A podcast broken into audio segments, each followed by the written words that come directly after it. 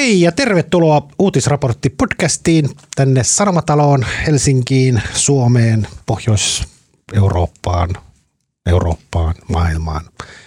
Kosmokseen. Kosmokseen. Ja näin tosiaan vaki, vaki host tota, Tuomas Peltomäki aina aloittaa ja niin siis minäkin teen, kun minä häntä tuuraan. Itse asiassa tänään viimeisen kerran pitkään aikaan, koska mä jään nyt kesälomalle.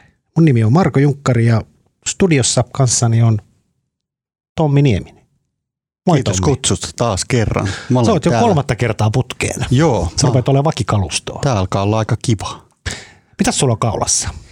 Mulla on kaulassa, tota, mä en voi mainita varmaan tämän, tämän su- suomalaisen panimoyrityksen tota, ö, Miksi et voi? Me ollaan Mä- kaupallinen media. Niin, me ollaan kaupallinen media, se on kyllä totta, mutta joka tapauksessa mulla on tämmöinen baarista jaettu huuhka ja kaulahuivi, joka on suomalaisen panimoyrityksen tuota fanituote ja, ja tämä on ihan mahtava.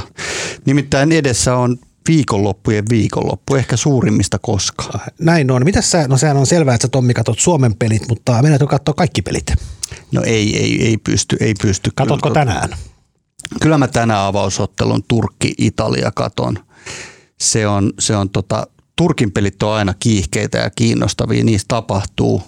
Ja Italiakin on nykyään kiinnostavampi joukkue kuin se oli kymmenen vuotta sitten. Ja Maria Manner, sunnuntai-toimituksen toimittaja. Täällä Moi. Maria. Moi Marko ja Tommi. Mites sulla menee?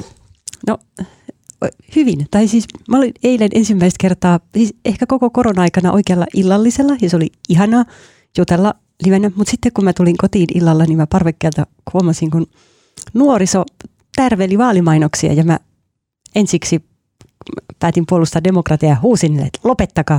Mutta sitten mua alkoi kauheasti ujostuttaa se karjuminen siellä parvekkeella ja No joo, sitten mun ääneni ehkä hukkui niiden remoamiseen, mutta yritin sentään. Eli oliko siellä mitään vaikutusta tällä sun Ei. räyhäämisellä? Ei. mit- mutta yksi asia vielä, mikä tuli esille ja kannattaa muistutan teitäkin siitä, niin eilen kuulin, että monilla ihmisillä on ollut ongelmia siinä äänestämisessä, koska heidän henkkarinsa ovat yllättäen vanhentuneet korona-aikana. Ja mä itsekin säntäsin illalla katsomaan passia, ja siis se val- vanhenee yllättävän pian. Mä pääsen kyllä vielä äänestämään, mutta kannattaa tarkistaa.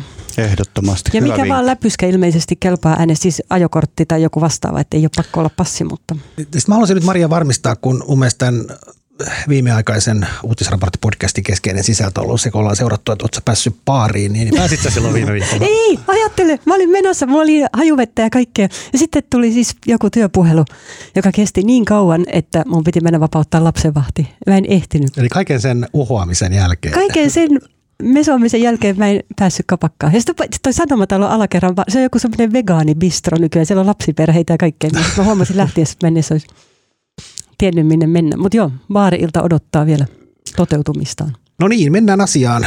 Tänään on tämmöinen kuntavaali special. Puhutaan, me jaetaan, koska yleensä on kolme teemaa, niin me puhutaan kuntavaaleista kahdessa osassa. Puhutaan kuntavaalit ennen ja nyt. Ennen ja nyt, kaksi osaa. Joo, ihan mahtava, nerokas idea. Ja kolmantena, kolmantena aiheena tota, tämän päivän Helsingin Sanomissa Viron, Viron pääministeri lähetti meidän pääministerille kirjeen. Puhutaan siitä.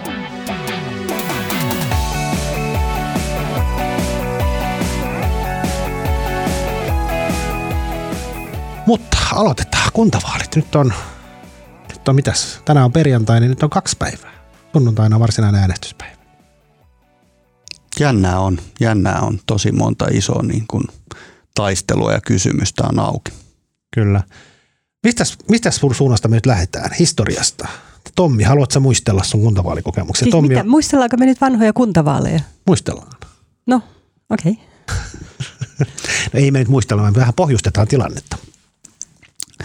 Tota, niin, mä rupesin miettimään, että olisiko mulla jotain herkullista henkilökohtaista anekdoottia kuntavaaleista, mutta, mutta tota, ei nyt heti, heti niin kuin juolahda, juolahda mieleen. Mutta, mutta tota, varmaan voitaisiin alkaa vähän katsomaan sitä, että miten, miten nämä suuret puolueet varsinkin on, on viimeisen parinkymmenen vuoden aikana kehittynyt kuntavaaleissa ja, ja samoin ehkä myös niin kuin eduskuntavaaleissa, mutta nyt keskitytään nyt tietenkin kuntavaaleihin, kuntavaaleihin tuota tällä hetkellä. Ja, ja tota, kun katsoi noita vanhoja kuntavaalitilastoja 2000-luvun ajalta, niin siinä on itse asiassa aika kiinnostavaa se, että, että näistä isoista perinteisistä puolueista niin sekä demarit että kokoomus on pystynyt aika hyvin pitämään, pitämään niin kuin kannatuksensa ja, ja tota, tavallaan niin kuin muurinsa pystyssä. Sen sijaan keskustalla on kyllä tapahtunut 20 vuodessa aika karmea lasku, että, että tota, he ovat olleet kuitenkin semmoinen niin kuin 24 prosentin puolue parhaimmillaan 2000-luvun alussa kuntavaaleissa ja nyt on odotettavissa ehkä 10 prosenttiyksikköä tai jopa enemmän Kyllä. laskua. Mutta mä tuun tähän väliin. Tämä on itse asiassa tota, siis keskustahan on perinteisesti tämä kuntapuolue ja keskusta, kun tosiaan katsoo sitä vaali, kuntavaalien jälkeen sitä Suomen karttaa, niin se on, mihin on väritetty aina kunkin kunnan suurin puolue, niin se karttahan on vihreä. Keskusta oli viime vaaleissa 2017 suurin puolue 65 prosentista Suomen kunnista. Mutta tota, jos katsoo niin valtakunnallisesti, niin eihän keskusta ei ole ikinä ollut semmoinen superkuntapuolue. Jos katsoo niin koko vaalitulosta valtakunnallisesti, niin kyllähän SDP on tämä Suomen kuntapuolue. Ja mulla on tässä pitkä tilasto. SDP on ollut suurin 50, 53, 56, 64, 68, 72, 76, 88, 4, 88, 92, 96. Vuonna 2000 keskusta nousi historiallisesti suurimmaksi, sitten taas demarit oli 2004 ja sitä alkoi kokoomuksen valtakausi. Kokoomus on voittanut kolmet viimeisimmät kuntavaalit. Ja tota, siinä mielessä tähän nyt on niin kuin äärimmäisen dramaattinen tilanne. Siis demarit on hallinnut koko tämän sodan jälkeisen Suomen kuntapolitiikkaa ja viimeisimmän Ylen ja Hesarin Gallupin mukaan se olisi tippumassa kolmoseksi. Demarit on aina ollut ykkönen, muutaman kerran kakkonen. Nyt saattaisi ekan kerran historiassa tippua kolmanneksi. Oliko sulla tarkempaa havaintoa sieltä, että millä alueilla demarit etenkin olisi menettämässä? En, sitä mä en osaa sanoa, mutta siis demareiden kuntavaalimenestys on yleensä, yleensä tota, ainakin viimeksi lähti tämmöisistä niin kuin, äh, siis Helsingissä demarit ei ole pärjännyt pitkään aikaan, Tampereella demarit on aina ollut vahva, mutta heidän se valttiinsa on nämä tämmöiset keskisuuret kaupungit, Kotkat ja Lahti ja tämän Rauma tyyppiset, ja... Rauma ja tämmöiset. Niin, kun mä just rupesin miettimään, että missä, missä se tota, muutos etenkin tapahtuu. Ja toi on, toi on musta jotenkin kiinnostavaa siis myös toi kokoomus, että siis kokoomus, se on ollut kolmet, nyt tulee niin kuin neljäs kuntavaaliputkeen ja näillä näkymin näyttää, että kokoomus vie sen taas. Siis näiden kyselyiden mukaan tulostahan me emme vielä tiedä, kun ei ole vielä äänestettykään, mutta siis tota, kyllä kokoomus on jostain kumman syystä, sehän on niin kuin, sehän on noussut niin ykköskuntapuolueeksi. Se pärjää kuntavaaleissa paremmin kuin valtakunnallisissa muissa vaaleissa.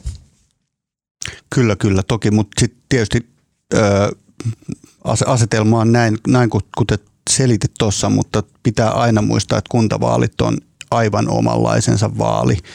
Me käydään joka kunnassa omat vaalit ja, ja tuota, samalla kun kokoomus on ikään kuin prosenteissa ollut pitkään, pit, pitkään menestynyt hyviä samoin demarit, niin keskustahan pystyy kuitenkin, niin kuin, oliko, oliko se vuodesta 1976 lähtien, niin keskusta on joka ikisissä kuntavaaleissa, vaikka se olisi jäänyt sanotaanpa siellä kolme tai mm, esimerkiksi siellä kolme, niin, niin se on joka ikinen kerta saanut yli 30 prosenttia kuntien valtuustopaikoista koko maassa. Ja, ja tota, keskusta on ikään kuin huomattavasti isompi kuntavaalipuolue kuin mitä se koko maan prosentti kertoo. Se on just näin ja tämä mikä minusta on niin kutkuttava fakta, että Suomessa on siis 293 kuntaa ja niistä 80 keskustalla on yksinkertainen enemmistö, eli yli, yli puolet valtuustopaikoista käyttävät täydellistä yksinvaltaa näissä kunnissa, mikä on niin aika huima ajatus. Sehän on niin kuin neljännes. Ja onko se, nyt se siis on. tämä odotettavissa oleva keskustan suuri romahdus on se, että he eivät voi enää ihan yksin päättää asioista, näinkö sä sen määrittelit joskus, että te että ollaanko me nyt liioteltu sitä, kun kuitenkin nyt povattu, että keskustan vaalitappiota ja perussuomalaisten nousu, etenkin että perussuomalaiset haastaa keskustan.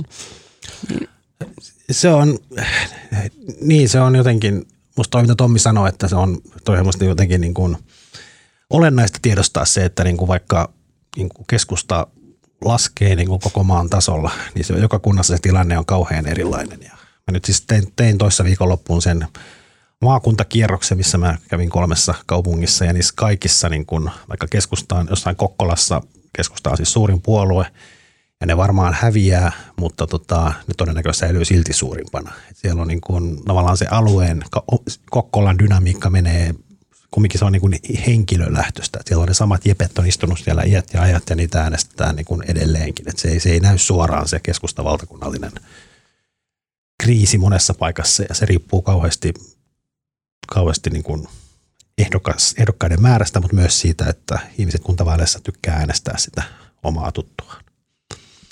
Ja tällä on muuten, musta on, mä, jotenkin, mä tein nyt sunnuntai juttuun tämmöisen, sunnuntain lehteen tämmöisen, tämmöisen työnimellä Demokratia lätinä, missä mä pohdiskelen, pohdiskelen, tota, pohdiskelen tämmöisiä demokratiakysymyksiä. Tämä on muuten kiellettyä. Siis jutuille laitetaan aina se työotsikko järjestelmään, mutta mulle on opetettu alusta lähtien, että ei saa laittaa sinne semmoista, mikä ei vahingossa saisi mennä julki. No niin, en mäkin varmaan kirjoittanut sitä mikään.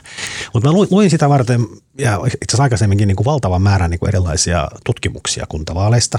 Ja niin kuin yksi, yksi tämmöinen tota, etenkin niin kuin taloustieteilijät on nyt viime aikoina, tota, siellä on siis Janne, Janne, Janne Hyytinen ja Teemu Lyytikäinen ja Janne Tukiainen. Ja muutama muu ne on tehnyt niin kuin eri kokoonpanoissa, ne on niin kuin Vattin tutkijoita, mutta ne on tehnyt tämmöisiä tosi kekseliäitä kuntavaalitutkimuksia. Ja yksi, tota, yksi mikä ne on tutkinut, ne on pystynyt, ne on pystynyt niin kuin todentamaan niin kuin maan tasolla, että itse asiassa tota, jossain kunnassa, niin niillä alueilla – missä on enemmän kunnanvaltuutettuja, niin sieltä ei niitä kouluja lakkauteta. Ne on pystynyt, niin kuin, että sillä on niin kuin ihan sillä on niin kuin, vetää niin kuin itsestään selvää ja kaikki olettaa, että näin se on. Mutta ne on pystynyt sen niin kuin myös datan avulla osoittamaan, että jos Toukolassa asuu paljon kaupunginvaltuutettuja, niin silloin Toukolassa ei tapahdu mitään palveluiden lakkauttamisia. Siis teoriassa näin. Niin, Marko kuittailee mulle tässä, kun mä hankin asunnon Toukolasta ja luottai siihen, että siellä asuu paljon kaupunginvaltuutettuja eikä ne tuhoa lähimetsiä, mutta sitten tapasin näitä kaupunginvaltuutettuja ja, ja sanoin, että se on nimenomaan päinvastoin, että heidän täytyy uhrata jotain läheltään. siellä on rakennussuunnitelmia. No ei, onneksi siellä on varmaan myös suojeltuja kohteita. Ja sitten oli toinen, mikä nyt ei, toinen, siinä on todella iso määrä ja nämä on niin tosi jotenkin hauskoja ja kekseliäitä.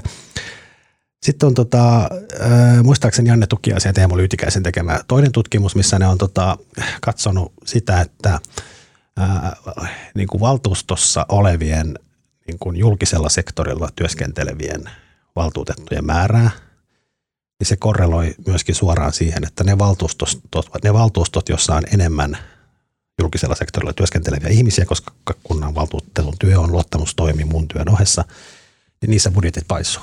Niissä, ei, tota, niissä, niissä tota, otetaan hövelimmin velkaa. Ja nimenomaan se korreloi myös niin, että jos siellä on paljon vaikka terveydenhoitoalan ammattilaisia siellä valtuustossa, niin silloin se terveydenhoitobudjetti on aika hyvin turvassa. Toi kertoo, että politiikalla on merkitystä. Todellakin.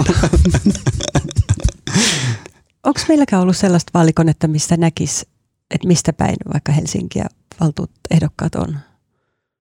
Mä huomasin, että no jotkut puolueet ilmoittaa ne ilmoituksissa ja niitä on ollut kiva tiirailla, mutta ja mä muistan, että kaupungit myös lupaili, että sellaista olisi tulossa, mutta mä en ihan näistä valikoneista löytänyt sellaista. Joo, kyllä sillä on.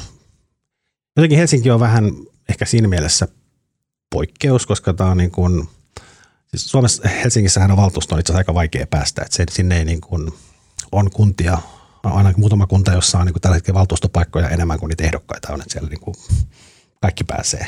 Ja sitten on niin kuin myös val, siis valtuustoja, missä niin kuin, vähän niin kuin etukäteen tietää, että noi pääsee. Mutta kyllä Helsingissä täällä käydään ihan niin kuin aito kampanja ja täällä niin pitää käyttää jopa rahaa, että pääsee. Ja täällä se on niin kuin semi ammattilaisia. Suuri osa valtuutetuista on myös politiikan ammattilaisia kansanedustajia ja muita. Niin ja pitkään istuneetkin joutuu ihan tosissaan kampanjoimaan. Ettei niin, niin se johtaa puhuta. myös siihen, että koska nämä äänet kerääntyy näille tunnetuille ehdokkaille ja heitä äänestetään niin kuin kaikissa, kaikkialla kaupungissa, niin, niin tavallaan se, että jos joku ehdokas on hertsikasta, niin hän ehkä saa Herttonimestä vähän enemmän ääniä, mutta päästäkseen läpi, niin se ei oikeastaan riitä, että sen pitää saada myös kaikkialla kaupungissa. Mä muistan, mun yksi hyvä ystäväni yhtä aikaa asui yhdessä erään kaupungin valtuutetun kanssa ja he asuivat Itä-Helsingissä ja tota, hän olisi halunnut muuttaa sieltä sitten toisaalle kaupungissa, mutta puolue painosti kovasti, että ette saa muuttaa pois sieltä, koska kaikki muut heidän ehdokkaansa asuivat kantakaupungin alueella.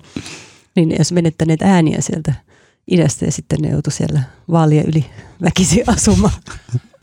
Joo, ja se on kyllä, tämä on ainakin, mä en, mä en tiedä, onko tämä totta vai ei, mutta ainakin Paavo Arhimäki, joka on sieltä Itä-Helsingistä, niin se ainakin muun muassa tässä Hesarin pormestarit netissä sanoi, että tota, niin iso osa valtuutetuista on täältä kantakaupungista, että noin syrjäisemmät huudit on vähän niin kuin heitteillä, mikä varmaan olisi kiva katsoa sitten vaalien jälkeen, että kuinka suuri osa valituista asuu kantakaupungissa. Niin ja siis Itä-Helsingissähän nyt onkin joku verran valtuutettuja, mietin vaikka jotain niin kuin, sitten pohjoisempaan päin, siis Malmi sit sieltä, hetkonen onko se sitten lounas, ulkomaan toimituksessa meitä kielletään käyttämästä väli-ilmansuuntia, koska ne meni aina pieleen, piti tehdä joku oikaisu.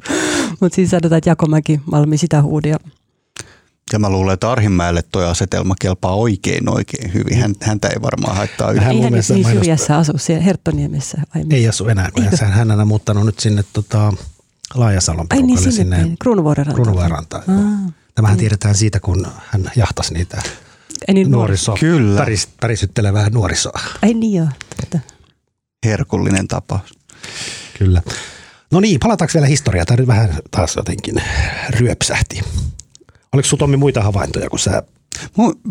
Kiinnostava tämmöinen, niin kun, jos mennään vielä kauemmas, pikkasen kauemmas vielä historiassa kuin 2000-luku, niin tota, ylipäätään tämä niin kun kuntavaalien ja ihmisten poliittisen aktiivisuuden tota, tämmöinen niin suhde, niin huomasin sen, että 80-luvulla niin esimerkiksi keskustalla oli parhaimmillaan yli 17 000 ehdokasta kuntavaaleissa. Siis 17 000. Se on aivan järjetön määrä Suomen kokoisessa maassa. Demareillakin oli parhaimmillaan 14 000 ja SKDLllä, jota vasemmistoliitto nykyään jatkaa, niin oli 12 000 ehdokasta. Et nämä on ollut aivan poskettomia, nämä niin kuin ylipäätään se kansan ak- poliittinen aktiivisuus verrattuna nykypäivään. Nyt puolueet parhaimmillaan saa 7 000 ehdokasta, taitaa olla, onko jotain 7 000 tällä? 7000, ei, ei taida mennä kellään rikki, että keskustalla on eniten ja niitä oli 6000 jotain 900. Joo. En muista nyt ihan ulkoa, voin tarkistaa sen. Et kyllä tämä niin kuin jollain lailla, en, mä en tiedä miten sä Marko tulkitsisit tätä. Niin Onko eikö myös kuntien määrä ole vähentynyt? Siis mä katsoin niitä samoja lukuja, ne näytti ihan järjet. Mä ajattelin, että tässä on joku vika siinä tilastossa. Keskusta oli 6871. Joo, mutta Siinä on pari teknistä syytä. Siis kuntien määrä on vähentynyt, nyt niitä on siis 293 ja e- muistan, muistan ajan, eikä mistä ole kauhean monta vuotta, kun niitä oli 330. Kyllähän niitä on mennyt yhteen. kyllä, kyllä. Ja toinen asia, toinen on tekninen syy, että siis tavallaan se valtuustojen, tota, siis ehdokkaiden määrää on rajattu suhteessa valittaviin valtuutettuihin jossain vaiheessa. Että se on niin kuin, siinä, on, siinä on myös teknisiä syitä taustalla. Niin se on itse asiassa kiinnostavaa, jos tietää kuinka paljon tavallaan potentiaalisia ehdokkaita olisi täällä näihin vaaleihin. Et, et, et siis kuinka paljon ikään kuin ihmisiä vaan joudutaan jättämään isoissa kaupungeissa esimerkiksi Eikö se ulkopuolella. ongelma ollut vähän päinvastainen? Joo, no Helsingissä valitaan siis 79 valtuutettua ja se jokainen saa laittaa listalleen siis puolitoista kertaa sen. Eli kyllähän nyt se on aika paljon. Mutta silti ei kaikki ei mahdu. Mm. Näin on käsittänyt. Mutta varmaan joka tapauksessa, vaikka, vaikka on, on tietenkin niin kuntien määrä vähentynyt ja, ja, ja muuta, niin, niin kyllä näyttää siltä, että myös niin kuin kansalaisten poliittinen aktiivisuus tällä niin kuin perinteisellä puolueiden kautta tapahtuvalla niin kuin kuntavaalivaikuttamisella, niin, niin tietysti nykypäivänä on niin hirveän paljon enemmän vaikuttamiskanavia kuin 80-luvulla, että onhan se nyt maailma muuttunut totaalisesti. Joo, se kertoo, että puolueiden jäsenmäärät on romahtanut ja tavallaan ylipäätään sen puolueen organisaation, puolueen toimistojen merkitys kaikessa on vähentynyt. Kyllähän, siis kyllähän puolueet on marginalisoituneet, että se kertoo, musta se, tämä on sama ilmiö, että ehdokkaita on vähemmän kuin ennen. Pystytäänkö me sanoa jotain nuorten ehdokkaiden määrästä näissä vaaleissa? Mä en, siis tilastokeskus tekee aina sen tavallaan semmoisen data-analyysin keski ja nuorimmasta ja vanhimmasta ja sukupuolta, sukupuolijaosta, mutta tota, mä en ole sitä itse asiassa nähnyt. Semmoinen kyllä, varmaan se on ilmestynyt jo, mutta mä en ole muista tajunnut katsoa sitä. Mutta onhan siellä, siis siellä on varmaan 18-vuotiaita aika monta. Eikö se ole niin, että ne, jotka täyttää, jos täyttää huomenna 18, niin silloin pääsee ehdolle? Se taitaa riittää. Vai, vai vaalipäivänä? Joo, ja sitten tota, mulla oli äsken vielä joku ajatus. Niin, ehkä vielä perussuomalaisista sana siis, jos katsotaan perussuomalaisethan nyt, se nyt on varmaankin, se nyt uskaltaa jo tässä vaiheessa sanoa, että perussuomalaiset näiden kyselyiden mukaan tulee saamaan kyllä valtavan vaalivoiton, jopa 10 prosenttiyksikköä verrattuna siihen edelliskertaan. 2017 edellinen kuntavaalihan oli keskellä sitä Juha Sipilän hallituksen taivalta, missä perussuomalaiset oli niin muutama kuukautta ennen perussuomalaisten hajoamista, jolloin se persujen niin kuin ahdinko oli kaikkein syvimmillä. Ja ne sai tota, huomattavasti huonomman tuloksen kuin mitä olisi voinut olettaa niin kuin vaikka, tota, vaikka tota, vuoden 15 eduskuntavaalien pohjalta. Ja tota, mutta kiinnostavahan tässä on se, että siis perussuomalaiset on perussuomalaiset sai vuoden 12, siis jälkikäteen Timo Soini on niin kuin kun tehtiin analyysiä jytkystä ja perussuomalaisten noususta, niin Timo Soini nosti esille tavallaan ne presidentinvaalit tota, vuonna siis 2000, 2012 ja sitten kuntavaalit 12, jotka tota, molemmat oli semmoinen, perussuomalaiset sai vuonna 12 tota, mm, 5,4, joka on, tota, eikö anteeksi,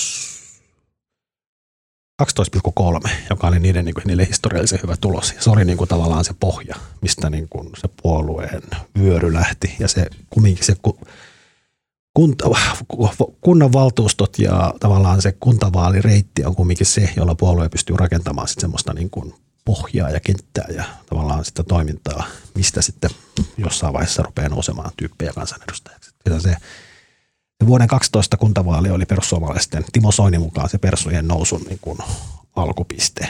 Kyllä ne nyt, jos ne saa sitten siihenkin verrattuna niin kuin 5-6 prosenttiyksikköä enemmän, niin kyllähän tämä on niin kuin sille puolueelle iso tämmöinen virstanpylväs tässä on totta kai. isoksi puolueeksi. On, on. mutta toi on mun mielestä kuitenkin tosi oleellinen asia, että jo yhdeksän vuotta sitten perussuomalaiset on itse asiassa ollut varsin suuri kuntapuolue ja he ovat pystyneet niin kuin haastamaan esimerkiksi keskustan, keskustan vallan monessa, monessa kunnassa jo vuosikymmen sitten, niin tavallaan ei tämä tilanne, jossa me nyt ollaan, niin myöskään ole syntynyt ikään kuin, niin kuin ihan yhtäkkisesti, vaan kyllähän perussuomalaiset on tätä, tätä rakentanut jo koko 2000-luvun ajan, mutta että, että ne on jo kymmenen vuoden ajan ollut, ollut jo varsin iso kuntapuoluekin.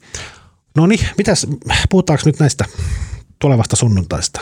Mikäs tota, minkälainen vaalikuume teillä on? Onko Maria vaalikuume? No on. Joo, totta kai jännittää. No joo, siis minusta useita semmoisia kiinnostavia kysymyksiä. Näin on tietysti perussuomalaisten kannatus ja ehkä jotenkin kiinnostaa nähdä, mikä, millaiseksi se muodostuu esimerkiksi Helsingissä, kuinka paljon halla sitten vetää täällä mukanaan. Ja sitten, no, Kepu ja Demarit, tavallaan mua kiinnostaa molemmat niiden, niiden niin kuin omilla ydinalueilla, just Demarit jossain vaikkapa no, Raumalla ja muualla, missä ne on ollut vahvoja. Ja Kepu sitten ehkä joku, mitkä olisi sellaisia jännittäviä seutuja. No sä tunnet niitä. No Pohjanmaa, kaikki, mm, kaikki ne eri Pohjanmaat. Pohjois-Pohjanmaa ja Etelä-Pohjanmaa ja Keski-Pohjanmaa. Ja... Joo, e- eri Pohjanmaat. Niin ja sitten tietysti no vihreät, että voittaako vihreät isoja kaupunkeja. Eikö no Jyväskylässä voitti viimeksi? Niin miltä, miltä millaiseksi se muodostuu heidän tilanteensa? Tällaisia mä jännitän. Mutta on ollut muuten tosi vaikea päättää, ketä äänestäisi. Ja myönnän, että oli vähän vaikea jaksaa katsoa kaikkia tenttejä. Joo, musta on niin kuin, tämä on ollut jotenkin niin kuin aika erikoinen kuntavaalikampanja. Siis ensinnäkin tästä on puuttunut kokonaan semmoiset niin kuin suurmoske ja tämmöiset, tämmöiset niin kuin identiteettipoliittiset kiihdyttävät yksittäiset aiheet. Se on puhuttu niin kuin Aamiaisista sekään ei oikeastaan niin liittynyt kuntavaaleihin. Ei niin. Mutta, mutta se, sekään ei ollut niin kuntavaalikeskusteluissa. Kuntavaalikeskusteluissa on puhuttu sotesta ja koulutuksesta ja elinvoimasta. Se on muuten totta. Hyvä huomio, että identiteettipolitiikka on ehkä jo ihan no, hyvä näin. Niin... Bensavero, voiko se laskea tuohon? Se tietysti ei ehkä. Meneekö se vähän siihen leiriin? No kyllä se hipoo. No, sekään ei ole, siis tavallaan se kun, kun muistelee vielä silloin kun koitettiin keväällä eka kerran järjestää näitä kuntavaaleja, niin silloinhan oli semmoinen muilla puolueilla syvä huoli, että tuleeko näistä tämmöiset niin EU-tukipakettivaalit ja puhutaanko niin asian sivusta tai puhutaanko niin kuin bensan hinnasta tai hallituksen toiminnasta. Ja, mutta siis tavallaan tässä mielessä tämä huoli on ollut täysin turha. Tässä on puhuttu niin kuin käytännössä vain ja ainoastaan niin kuin kuntien tehtävistä mikä on taas kyllä tosi tylsä. niin, niin mutta toisaalta onhan tässä nyt, katsoin vaikka tätä MTV3 puheenjohtajatenttiin, niin kyllähän se oli kuitenkin aika yleistä niin hallituspolitiikka keskustelua myöskin, siis vaikka kulttuurialojen avaaminen ja tota, niin, maakuntaverot ja muuta. Niin, no tietysti se liittyy kuntien tehtäviin varmaan olennaisesti, mutta ajattelin, että olihan tässä nyt semmoista niin hallitus, mutta ehkä se on tavallista. Onko se tavallista? Me ei muista niin, niin tarkkaan. Vaali- no sitten yksi tämmöinen niin kuin, yksi tämä niin kuin sivujuonne tässä kaikessa on se, kun siis ensinnäkin Demareiden Sanna Marin on ollut niin kuin tämän viikon tenteissä aika ärkkänä, haastanut etenkin kokoomusta oikein urakalla ja sitten tämä nyt on joka tentissä tällä viikolla. Se tuli, se tuli musta siellä Maikkarilla, se tuli Hesarin tentissä tota, keskiviikkona ja eilen Ylellä, että sitten tota, jossain vaiheessa Sanna Marin kääntyy Petteri Orpoa kohden ja sanoo, että missä se tota, teidän miljardin suuruinen leikkauslista on. Ja tämä on niinku, tämä on jotenkin niinku, en tiedä miksi tämä niinku huvittaa mua niin paljon. Tota, tähän juontaa siis, tämä, tämä on niinku Antti Lindmanin operaatio. Tämä on niinku, tämä, tota, silloin kun oli kehysriihi, niin sen jälkeen sitten kun nämä kehykset rikottiin, mikä oli historiallista, eli hallitus, hallitus ilmoitti, että ei pysytä etukäteen määritetyissä raameissa, jonka sisällä budjetti pitäisi pysyä, vaan mennään 2023 ja 2024 mennään niin kuin ronskisti niistä yli. Ja tuota, kokoomushan tästä uusi ja piti tätä niin kuin pyhäin häväistyksenä ja tavallaan tuhon tienä, mikä tietämättä olikin aika niin kuin poikkeuksellista, että kehykset rikottiin. Ja sitten tota, kokoomus tota, eduskunnassa vaati kertaa toisensa perään, että miksei hallitus pysynyt näissä itse itselleen määrittelemissä kehyksissä ja miten, miten nyt otetaan niin kuin miljardi, satoja miljoonia tota, yritetään kehyksiä. No sitten SDPn tota, eduskuntaryhmän puheenjohtaja Antti Lindman kysyi sitten heti silloin puolitoista kuukautta sitten sen kehysriihen jälkeen, että miten niin kuin, tämä Petteri Orpo kokoomus, miten te olisitte niin kuin, sitten mennyt sinne kehyksiin, koska se olisi edellyttänyt jo tehtyjen päätösten perumista tai sitten leikkauksia erilaisista asioista. Ja tota, kokoomus, niin kun, joka ei ole tottunut olemaan niin kun oikein oppositiossa, niin se jotenkin avastaa niin kuin suojauksensa eikä tajunnut, että Antti Lindman on semmoinen terrieri, joka ei lopeta. Ja tota, ne, ei niin kuin, ne vaan sanoi jotain niin kuin yleistä ja sitten ne myös samaan syssy sanoi, että koulutuksesta ei saa leikata. Mutta sitten Antti Lindman on nyt tutkinut sitä budjettikirjaa ja itse asiassa tämmöistä noin miljardin suurusta leikkausta, joka edellytettäisiin sinne kehyksiin pääsemiseksi, niin sitä ei oikeastaan, jos koulutus vielä suljetaan pois, niin sitten siinä on oikeastaan vain yksi momentti, mistä sen pystyy niin kuin teknisesti tekemään, ja se on kuntien valtionosuudet. Ja tästä nyt niin kuin Demarit on keksinyt, että kokoomus haluaa leikata kuntien valtionosuuksia, vaikka se on oppositiossa eikä sen haluamisilla ole mitään merkitystä jonka jälkeen nyt Antti Lindman on puolentoista kuukauden aikana joka ikisessä täysistunnossa jossain vaiheessa noussut pystyyn ja sanonut, että missä on se kokoomuksen leikkauslista. Ja tota, ne kokoomuslaiset on ihan silleen niin kuin lysyssä siellä ja ne vaan toivoo, että se lopettaa, mutta ei se ilmeisesti ei lopettaa. ja, tota, ja siis ne, ne, koska se, ne tietää itsekin, että sitä niin kuin Tämä on niin siinä mielessä naurettava tilanne, että eihän se niin kuin hallitushan sen budjetin tekee ja niin kuin ei se ole opposition tehtävä nyt sanoa, mistä leikataan ja mistä ei. Mutta demarit onnistu kääntämään tämän nyt pöydän toistepäin ja nyt se Lindman kiusaa kokoomusta ja todennäköisesti se jatkuu sitten kesätaukoon, eduskunnan kesätaukoon varmaan sitten taas syksyllä. Mutta ei ole vieläkään kokoomus ei keksinyt, mitä ne tähän vastaisi. Okei, mutta aistinko tuosta Sanna Marinin esiintymisestä vähän semmoista loppuhetken panikkia tai pin, vai onko se sitten vain joku loppukiri? Musta siinä kyllä näkyy, näkyy se, onhan tuo demareiden siis kannatuskyselyiden mukaan, niin ne on, jos ne jää kolmanneksi, ja jos ne 2017 he sai 19,4, joka oli demareiden 120 vuoden historian kaikkien aikojen huonoin tulos, ja nyt mennään senkin alle. Ja eihän se niin kuin, eihän se niin kuin uudelle puheenjohtajalle ekoissa vaaleissa, niin, niin eihän se puolueen historian huonoin vaalitulos mikään hyvin mairitteleva saavutus ole. Vielä supersuositulle. Tai no supersuositulle, mutta siis on, on varmaan, mutta niin se on niin kuin, se on niin kuin siinä mielessä kiinnostavaa, koska se Marinin asema siinä puolueessa on, niin kuin, se on niin vahva. Ei tämä niin kuin tavallaan heiluta hänen asemansa, mutta tämä ehkä niin kuin taas vähitellen. Tämä on yksi askel siinä, kun Sanna Marin jossain vaiheessa palautuu normaaliksi poliitikoksi. Sitten on ollut kiinnostavaa siinä myös, että, että se on näyttänyt välillä, kun ö, Maria Ohisalo, tuota, Li Andersson ja Sanna Marin niin välillä ottavat myös hallituksen sisäisesti yhteen, mutta, mutta he ovat mun mielestä viime, muutamissa viime tenteissä niin kuin lähes synkronisoidusti myös pyst, niin kuin, he, tuntuvat ikään kuin sopineen melkein etukäteen se, kuinka tuota Orpoa vastaan hyökätään ja hyökätään yhdessä. Mä en tiedä, onko mitään sopimuksia tehty sen kummemmin, mutta, mutta se on näyttänyt niin kuin ikään kuin yhteisrintama hyökkäykseltä. Mutta, mutta tota, kiinnostavaa on mulle ollut esimerkiksi eilisessä Ylen, Ylen puheenjohtaja ää, Tentissä niin halla tuota, tämmöinen niin kuin vetäytyvyys ja vaisuus ja, ja hänelle ehkä aiemmin varsinkin hyvin tuttu happamuus, niin ää, mulla tulee halla esiintymisestä mieleen tällä hetkellä hyvin voimakkaasti ää, ei tyylillisesti, vaan sisällöllisesti, niin 2015 eduskuntavaalien Juha Sipilä, jolloin Sipilä tiesi, että he ovat matkalla kohti upeaa vaalivoittoa, joten hänen kannattaa olla sanomatta mitään, olla haastamatta ketään, olla ärsyttämättä ketään, pysyä niin turvallisilla vesillä kuin vaan ikinä mahdollista. Ja halla tämä tämän tyyppinen niin kuin tyyli ja lähestymistapa sopii hirveän huonosti.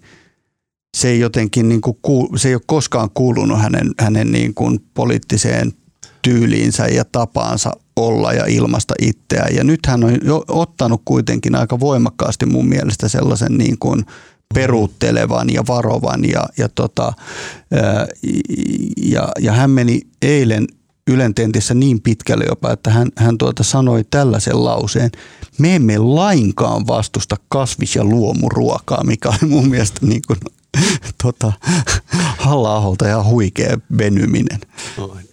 Niin, toi mä, joo, nyt kun sanot, mutta tota, toisaalta kun se halla on niin tyyli näissä tenteissä, että oli se samanlainen 19 eduskuntavaaleissa, niin, niin sehän oli, se niin kuin puhetyylikin on niin erilainen kuin muilla, kun, sit, kun siinä nämä muut puheenjohtajat niin kuin räksyttää toisilleen ja riekkuu ja huutaa ja räyhää ja hakee puheenvuoroja. Hän ei koskaan nostanut kättään. Sitten kun hän niin kuin sai puheenvuoron, niin sitten se hän niin kuin tavallaan jäädytti sen tilanteen. Sitten hän sai niin kuin tavallaan pystyy luomaan itsestään semmoisen, niin kuin, hän niin kuin erottui siitä joukosta, koska hän sitten lausui punnittuja sanojaan sinne väliin. Niin kuin, mä luulen, että voi myös olla se, että se silloin jotenkin uudenlaiselta tuntunut tekniikka, että ruvennut vähän myös tuntumaan tylsältä. Ja vaisulta. Niin. Ja sitten mua jotenkin se halla on, onhan se niinku ihan hämmästyttävää. Siis niinku, mä vedin siis sen Hesarin, Hesarin puheenjohtajatentin silloin keskiviikkona.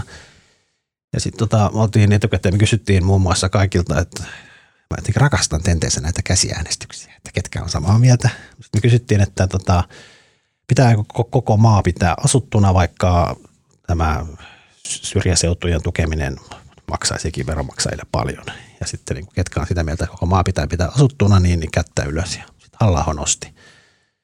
Mä olin, että niin kuin, joo, että sama kysymys on ollut muun muassa 2017 vaalikoneessa ja silloin sä vastustit sitä ja nyt sä kannatat. Sitten se vaan niin kuitenkin, että no joo, mitäs, mitäs se nyt voi muistaa, mitä aikaisemmin on vastaan. Niinku- ja silloin musta kauhean monessa, tämä ei musta vaan niin yksi lapsus, vaan se on niin kuin, ja sitten oli se samassa tentissä oli myöhemmin sitten mä kysyin, että niin kuin, pitäisikö kaikkien kuntiin tehdä tämmöinen niin kuin luonnon monimuotoisuutta edistävä niin kuin tavoiteohjelma. Sitten hän otti siinä kätensä. Sitten se katsoi mua ja sitten sanoi jotenkin silleen, että niin kuin, en mä nyt kyllä muista, mitä mä, aika, mitä mitä mä aikaisemmin tästä ollut, mutta nyt vaan tätä mieltä. Mutta onko se vähän sama logiikka kuin mietin joskus Trumpin, Trumpin kannattajia tavallaan, että ei ole väliä, että puhuuko se nyt totta tai niin kuin oikea todellisen niin kuin mielipiteensä jossain yksittäisissä kysymyksissä, jos ajattelee, että hän kuitenkin niin kuin edustaa jossain isoissa kysymyksissä ikään kuin oikeaa linjaa tai totuutta. Siis en nyt enkä vertaa niitä nyt suoraan, mutta siis tarkoitan se jotenkin logiikka, että, että ei ne ole tuollaisilla kysymyksillä ehkä ole väliä kuitenkaan. Ei olekaan, tämä on, mä oon tosi kiinnostavaa. Ja siis en tiedä, onko tämä sitten tavallaan politiikan ja journalismin tyhmyyttä, että me niin kuin kaivetaan näitä, että sä oot sanonut kuusi vuotta niin. sitten noin ja nyt sä oot eri mieltä, että oho. Että siis tavallaan kyllä ihminen saa muuttaa mieltään, mutta ehkä se kertoo musta enemmän siitä, että siis perussuomalaisilla on ne muutama keskeinen mm. teema, jotka on heidän äänestäjilleen tärkeitä ja se on itse asiassa ihan yksi lysti, mitä ne mieltä ne muista asioista on. Sitten myös itsekin vähän suhtautuu mm. moneen niin. muuhun politiikan lohkoon vähän silleen, että kunhan nyt jotain sanotaan. Niin, että eikä se näyttäydy mm. tuuliviiriltä tai jotenkin ei. epärehelliseltä niissä, vaan koska ei, se on ihan saman tekevää. Mutta mut onhan siis mitä nyt mun mielestä siis Annika Saarikko on aika aggressiivisesti kyllä hyökännyt halla kimppuun, niin musta sinänsä kyllä on sitten vähän syytäkin, että onhan myös niin kuin tentistä toiseen hänen mielipiteensä on vaihtunut aika lailla. Joo, mutta kyllä mulla on myös Näin. se olo, että tai tiedä, onko se median suhtautuminen vai puolueiden äänestäjien suhtautuminen, että muilta puolueilta tuolla puheenjohtajalta odotetaan huomattavasti suurempaa vaikka johdonmukaisuutta jossain asia, yksittäisissä asiakysymyksissä kuin halla Kyllä. Ja sitten toinen, mikä siinä meidän tentissä, niin, niin kun tämä on nyt kestänyt monta viikkoa, kun Jussi halla siinä puolueenvaltuusto puheessaan niin kun teoreettisella taho, tasolla mukamassa pohdiskeli sitä, että tämä voisi luopua työehtosopimusten yleissitovuudesta. Tai se oli niin esimerkkinä siinä, miten nämä palkansaajat ja työnantajat on poteroissa, mutta kumminkin hän nosti esille mahdollisuuden tästä luopumisesta ja sanoi vielä, että se ei ole perussuomalaisille mikään pyhä lehmä ja niin kuin se pitäisi olla jotenkin arsenaalissa. Sen jälkeen joka ikisessä tentissä hänet on tiukattu, että haluatte nyt poistaa sen yleissitovuuden vai ei. Sitten se ei niin vastaa siihen. Se on niin edelleenkin mysteeri. Niin. Kyllä mä, mä vietin Tommi muuten siihen sun ajatuksen, että halla jotenkin nyt olisi sillä ikään kuin himmailis, koska tietää, että vaalivoitto on tulossa, ettei kannata tässä sanoa, mitä mietit. Kyllähän esimerkiksi perussuomalaisten vaalimainonta, vaikka se ihan avoimen muukalaisvihamielinen mainonta Helsingissä näihin asukas, tai siis Helsingin kaupungin vuokra kämppien asukasvalintoihin liittyen, niin tavallaan, että, miten, että kyllähän niin kuin sit kuitenkin he tekevät tuollaista hyvin niin kuin itse, tai siis niin on tarkoituksellisen muukalaisvihamielistä mainontaa samaan aikaan. Että. On, no, mutta onhan perussuomalaisilla aina ollut niin kuin tavallaan monta puhetapaa. Mm. Aina. Se on ollut niin kuin aina se juttu, että Timo Soinin ajoista ja myös mm. halla ajoista, että tavallaan puheenjohtajan tehtävä on ollut pitää kuitenkin tietynlaista sellaista niin kuin, ää, kohtuullista linjaa, kohtuullista retoriikkaa, kohtuullista tuota sanavalintoja ja, ja, ja linjoja. Ja siellä puheenjohtajan selän takana on sitten niin kuin saanut se, se, tota, se spin doctor-koneisto on saanut myllyttää sitten todella rajuukamaa. Ja mm. tätä, on, tätä mun mielestä niin kuin perussuomalaiset on tehnyt koko 2000-luvun ihan sieltä niin kuin, oikeastaan niistä ajoista, kun, kun Toni Halmet tuli puolueeseen 2000-luvun alussa, niin, niin ö, sama taktiikka koko ajan, että puheenjohtaja pitää sellaista niin kuin aika siistiä fasadia ja, ja sen fasadin takana saa, saa myllyttää aika kovaa. Niin tosi tässä tapauksessa tietysti halla kohdalla varmaan hänen no, kannattaa tavalla tietää, mitä hän näistä asioista ajattelee, koska hän on noussut kuitenkin. Joo, siis mä jotenkin ihmettelin, että mä jotenkin itseäni, mä jotenkin huomaanko mä niin ikäinen, musta tulee paljon lempeämpi. Musta on, jos ihminen on tuuliviiri, niin olkoon. Musta on niin kuin, vielä halla se, että hän on kuitenkin käyttänyt mun mielestä jossain tentissä nyt keväälläkin tai jossain tilaisuudessa hän puhui siitä, että niin poliitikon keskeinen tehtävä on niin kuin havaita ongelma, määritellä se ongelma ja sitten niin kuin rakentaa, sitten poliitikon keskeinen tehtävä on keksiä konkreettisia ratkaisuja sen ongelman ratkaisemiseksi. Hän on siis näin, ja musta noinhan se just on. Mutta hän on niin itse puhunut siitä, että politi- poliitikon tehtävä on keksiä oikeita, toteuttamiskelpoisia, konkreettisia ratkaisuja. Ja sitten niin kuin Helsingissä perussuomalaisten keskeinen vaaliargumentti on se, että pitäisi saada asuntoja näille tota, ei-tukien varassa eläville pieni- ja keskituloisille. Mä, mä pormestaritentissä viime viikolla koitin kysyä halla niin että miten – sä niin kuin meinaat sen tehdä? Että pitäisikö niin kuin sitten kaupungin vuokra-asuntoihin, nyt siellä on tulorajat, pitäisikö siellä myös olla niin kuin työssäkäymisehto, eli että kaupungin asuntoja ei saa antaa työttömille.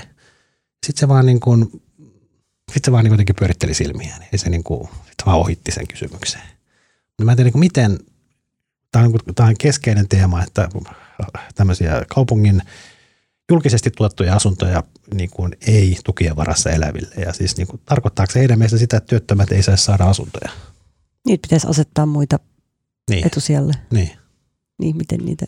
Tähän ei ole vaan, miten, ja mä en tiedä, niin kuin, tota ei salli ensinnäkään nämä arasäännöt eikä julkiset, niin kuin, mit, laki ei salli tota, ja sitten ei, niin kuin, ei toi jälleen, niin kuin, ei asuntoja voi tuolla periaatteella jakaa, mutta ei ole niin kuin mistään selvinnyt, että se on vaan niin semmoinen yleinen slogan, jolla halutaan saada ihmiset kiihtyneeksi, että maahanmuuttajat ohittaa asuntojonossa. Mm, niin, aivan.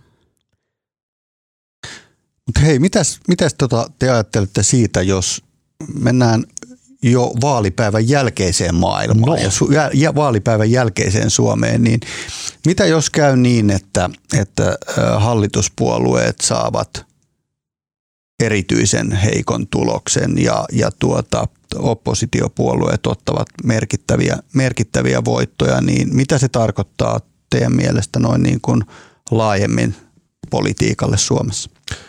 No sehän nyt on, mun mielestä voi nyt jo sanoa, että näin tulee käymään, että siis kokoomus ja perussuomalaiset todennäköisesti menestyy ja hallituspuolueet ei. Mutta mä luulen, että tässä saattaa käydä semmoinen yllätys, koska mä uskon jotenkin nyt, mä uskon, että Kepo tekee, mä uskon, että keskusta tekee niin kuin paremman tuloksen kuin nämä kyselyt ennustaa. Ja jos Miksi? Ne, Mihin tämä perustuu? ei mihinkään. Tämä on ihan puhdas arvaus. Nehän, ne, ne nousi nyt molemmissa sekä Ylen että meidän kyselyssä. Ja mulla on niin kuitenkin semmoinen tunne, että se Kepun se vielä jäljellä oleva pieni uskollinen kepuväki, se on nyt aika kiihkeänä, eikä kaikki käy varmasti äänestämässä. Ja tota, mä, tota, puhdas arvaus, mutta mä luulen, että ne saattaa tehdä niin kuin yllättävänkin hyvän tuloksen, mikä tarkoittaa siis sitä, että se ei ole 11, vaan ehkä 14 tai jotain tämmöistä. Ja sehän olisi niin kuin Annikka Saarikolle, no se olisi valtava tappio, mutta samaan aikaan se olisi kumminkin niin kuin iso voitto. Tai Torjuntavoitto. torjuntavoitto. Niin tämä lopputulos saattaakin olla se, että niin kun oppositio voittaa ja hallitus häviää, paitsi kepu, joka on itse asiassa ihan tyytyväinen tähän tulokseen. Ne häviää vähemmän kuin mitä oli kuviteltu. Mm.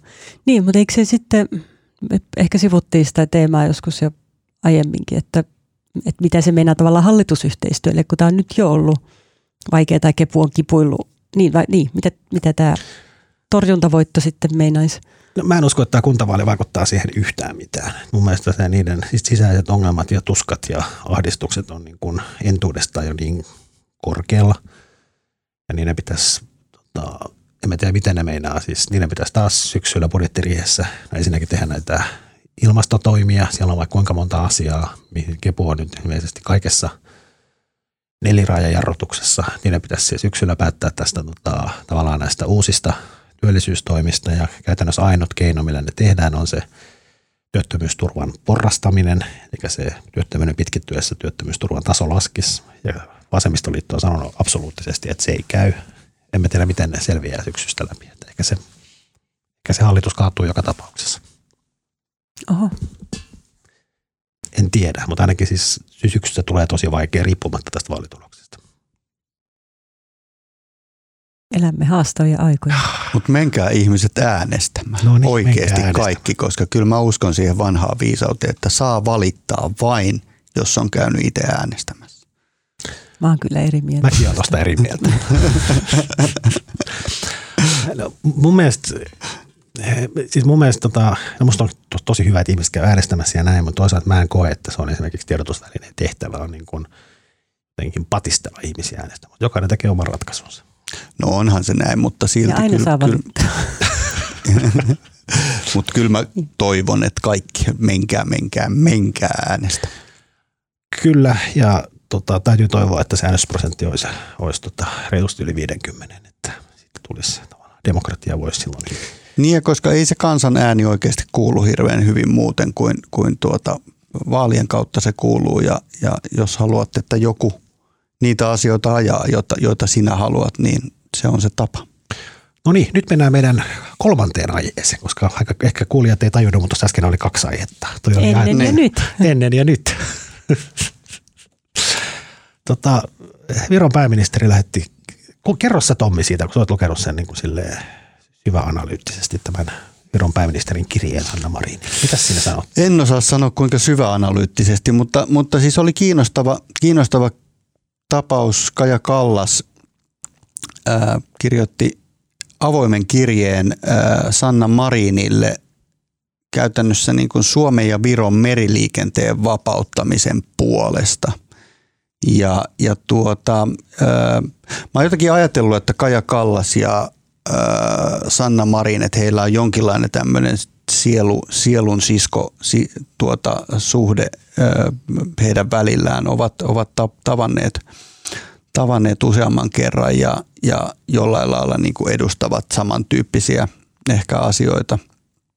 Ja, ja tuota, ää, kirja oli tietenkin kohtelias ja hyvin kirjoitettu ja, ja, ja diplomaattinen ja kaikkea, mutta oli siellä siitä niin kuin selvisi, että ää, Kaja Kallas oli niin kuin useaan kertaan yrittänyt jotenkin ottaa tätä aihetta esille Marinille eri yhteyksissä, eri maissa, eri kokouksissa ja paikoissa ja mitään ei tapahdu. Että, että kun sen kirjeen vähänkin tarkemmin luki, niin, niin aika voimakas semmoinen turhautuminenhan siitä, siitä tuota paljastui ja, ja, ja, tuota, ja sitten siinä oli tämmöinen myös siinä oli pieni semmoinen tunnepuoli siinä kirjeessä mukana. Se oli se, että, että hän vetosi Mariniin siinä, että me molemmat olemme etuoikeutettuja. Me voimme, tehdä, me voimme yhdistää perheelämän ja työn toisin kuin nämä tuhannet Suomessa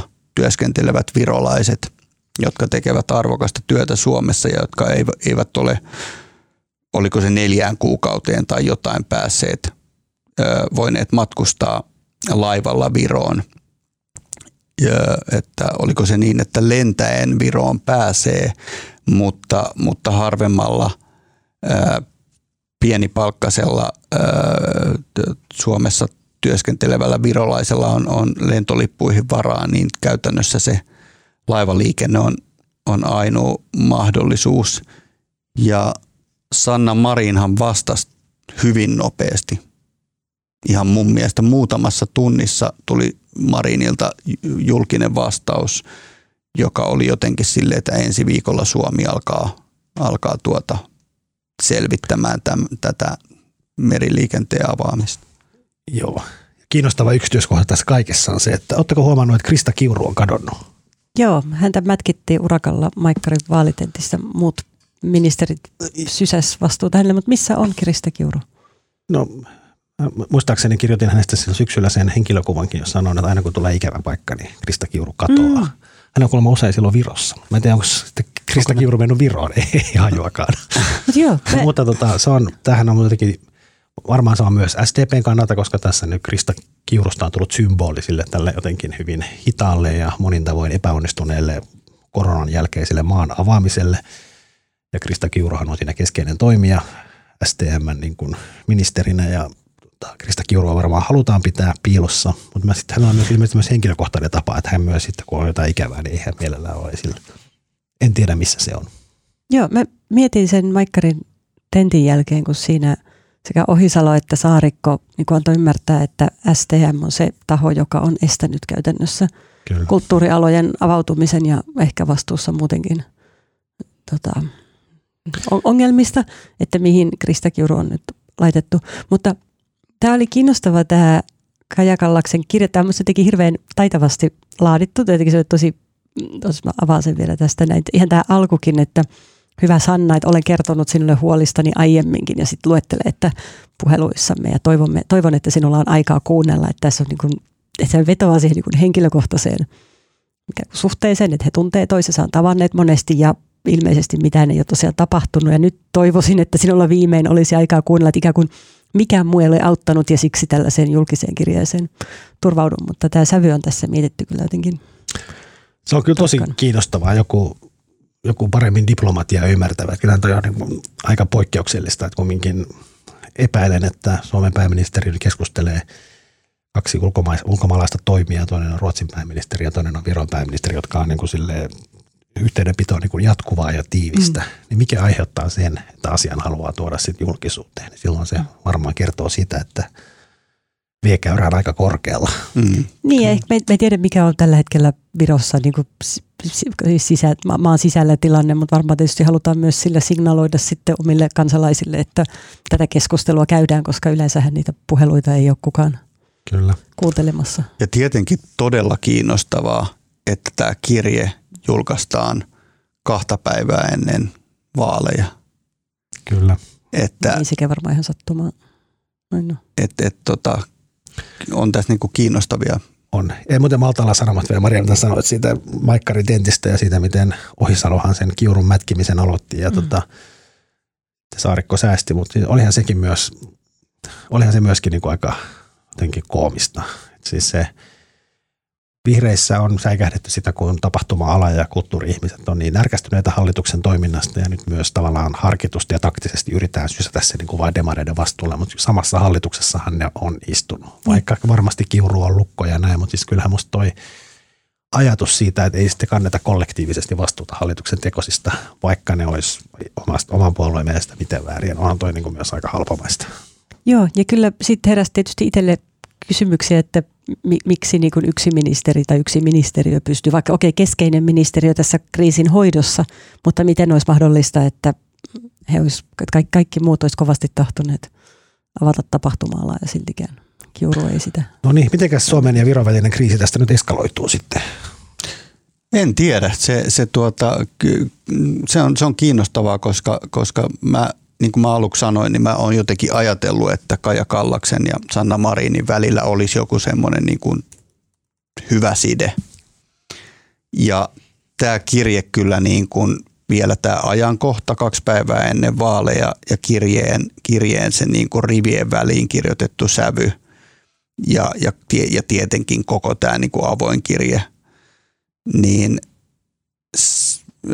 kyllähän se kertoo jostain niin kuin, niin kuin tuota henkilökohtaisesta kahden ihmisen välisestä ongelmasta. Öö, en, en tiedä siis en Suomen ja Viron välillä koskaan mitään niin kuin oikeita, oikeita niin kuin isoja ongelmia ole. Sellaisia, sellaisia ongelmia, joista ei päästä neuvottelemalla eteenpäin.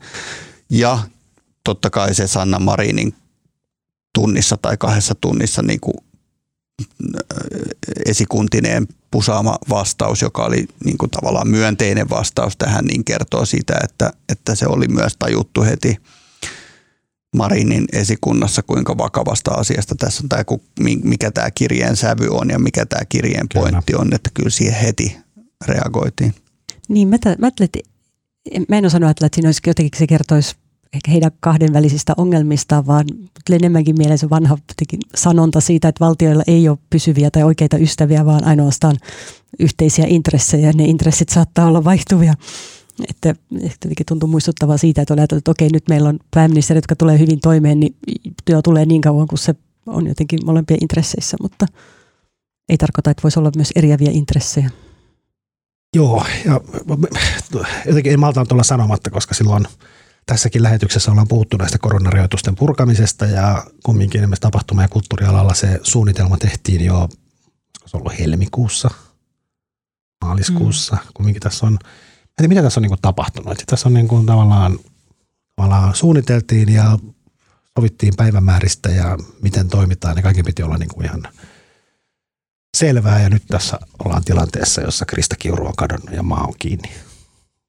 Kiinnostavaa, että miksi onko Krista Kiuru kadonnut siis omasta tavallaan aktiivisista aloitteestaan vai onko SDPn sisällä tehty tämmöinen kollektiivinen ratkaisu, että on parempi, että olet nyt muutaman viikon Vapauttakaa Krista Kiuru.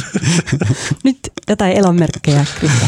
No niin, mutta sitten kun tota, lauantai-iltana tota, aloitat siellä alkuiltapäivästä, lähdet pihalle pihalle nauttimaan auringonpaisteesta ennen Suomen avaus, avaus tota, jalkapalloottelua EM-kisoissa ja juttelet siellä futisfanikavereittesi kanssa, niin mistä jalkapallon ohella juttelet teidän kanssa? Tämä ei liity lainkaan jalkapalloon, vaan Tota, mä, mä kuuntelin älyttömän mielenkiintoisen artikkelin, siis ehkä ensimmäinen lehtijuttu, jonka mä kuuntelin, mutta nyt taas pyöräily enemmän, niin tuota New York Timesin semmoisen pitkän Feature-artikkelin, joka kertoo siis yhdysvaltalaisista tutkijoista, jotka on niin kuin huijanneet etnisen taustansa. Siinä on etenkin tämmöinen Andrea Smith, joka esiintyi tämmöisenä niin kuin, siis alkuperäiskansan jäsenenä Cherokeena ja sitten ilmeisesti, tai kävi ilmi, että hän oli siis ihan keksinyt tämän taustansa, mutta se on, se on pitkä juttu, mutta se, siinä on jotain kiinnostavaa, niitä on tullut viime vuosina esille useita sellaisia aika nimekkäitäkin tutkijoita tai julkisia keskustelijoita,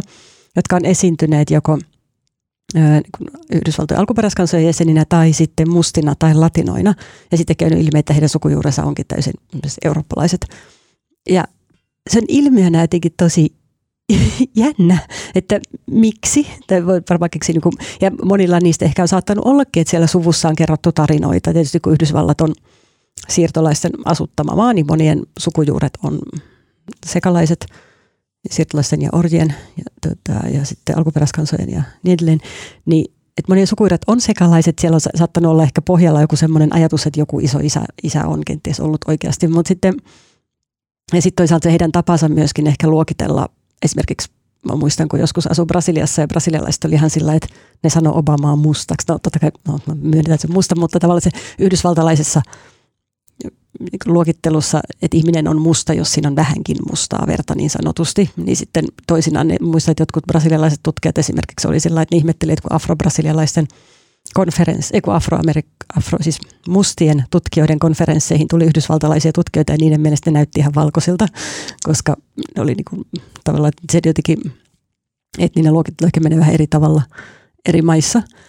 Mutta niin, se on kiinnostavaa, että mikä siinä järjestelmässä sitten esimerkiksi niin kuin yliopistojen sisällä, kun on tullut jotain epäilyksiä ihmisten öö, taustasta, niin ei kuitenkaan voineet alkaa kyseenalaistaa niitä, koska rotua tai etnisyyttä ei saa käyttää tota, rekrytoinnin perusteena. Joten jos he on palkanneet vaikkapa tämmöisen niin kuin native scholarin tai tämmöisen niin kuin native studies tyyppiseen virkaan professorin ja sitten tuleekin ilmi, että ei hän olekaan Cherokee, niin yliopisto on katsonut ehkä oikeusjuttujen pelossa, että he ei voikaan tätä alkaa tavallaan tutkia, koska se olisi väärä peruste niille. Mutta se oli hullu mielenkiintoinen juttu, se löytyy nimellä The Native Scholar Who Wasn't. Mäkin luin se, se oli musta todella kiinnostava juttu ja eikö siinä ole myös tavallaan se pointtina, että tavallaan tästä, että sulla voi olla motiivi esiintyä sukujuuriltasi jonain muuna kuin itse olet, koska sä voit myös hyötyä siitä. Joo. Hänkin oli tavallaan, tavallaan pystynyt yliopistolla etenemään pyörittämällä erilaisia Joo. etnisiä niin kuin tämmöisiä opiskelu study ja oli niin kuin tavallaan luonut vahvan aseman itselleen yliopistolla hyödyntämällä tavallaan tätä etnistä taustansa. Joo, Joo kyllä. Että siihen on, on erilaisia niin kuin apurahoja ja projekteja ja hankkeita ja niin edelleen. Se on kiinnostava ilmiö. Nieminen. Mistä, millä sä aiot viihdyttää? No kyllä tot, totta kai se liittyy jalkapalloon, koska tuota, huomenna on suuri peli. Öö, mä laitoin ylös itselleni kolme futiskirjaa, koska siis mullehan jalkapallo on tietenkin, se, se ei ole urheilua, vaan se on siis kulttuurinen ja yhteiskunnallinen instituutio, maailman merkittävin ehkä niin kuin kulttuurinen ja yhteiskunnan instituutio. Kolme futiskirjaa, jotka kannattaa lukea, jotta voi nauttia enemmän jalkapallo EM-kisoista. Yksi on Franklin Fuerin jalkapallon maailman selitys, joka joka hänen kirjansa kertoo aika paljon ehkä niin kuin nationalismin ja organisoituneen rikon, rikollisuuden ja konfliktien suhteesta jalkapalloon.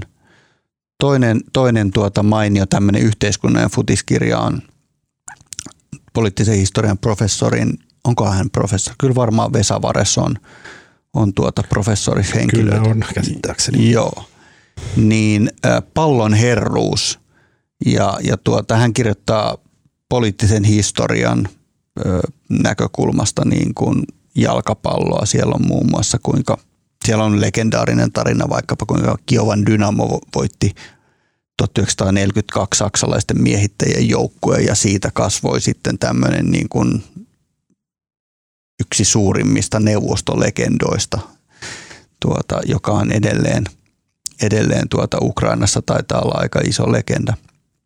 Kormantena kirjana nostan meidän oman Hesaristin Virtas Arin, eli Ari Virtasen mainion urheilutoimittajamme Oi Suomi on kirja, joka on huuhkajien tuota, historiikki tai tavallaan huuhkajien matka, ei huuhkajien historiikki oikeastaan, vaan huuhkajien tarina siitä, kuinka se joukkue kehittyi niin kuin voittavaksi joukkueeksi ja, ja tuota, siihen pisteeseen, missä ollaan nyt. Mä voisin jatkaa myös Fudis-linjalla, koska mäkin odotan sitä lauantaita. En ehkä yhtä fanaattisesti kuin Tommi, mutta odotan kuitenkin. Tota, mä olin eilen ja tänäänkin aamulla tuolla Stadikapissa Käpylässä.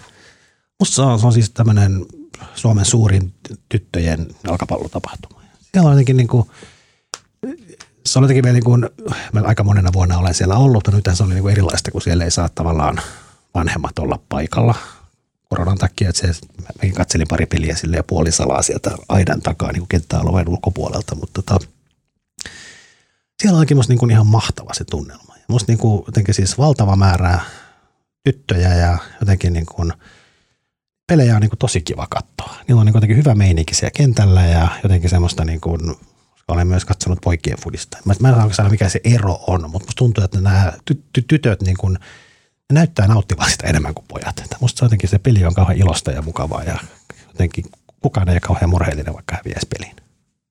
Hyvä tytöt. Hyvä, hyvä, ehdottomasti. Kiitos. Kiitos. Kiitos Maria Kiitos, Manner, kiitos. kiitos Tommi Nieminen. Minä olen Marko Junkkari ja äänen ja kuvan ja kaiken muun siisti meille tekee Janne Elkki. Kiitos Janne. Ja kiitos hyvät katsojat. Nyt toivon mukaan, ainakin mä jään siis ensi viikolla kesälomalle ja toivon mukaan joku tekee podcastia. Varmaankin kesätiimi. Mutta mukavaa viikonloppua kaikille.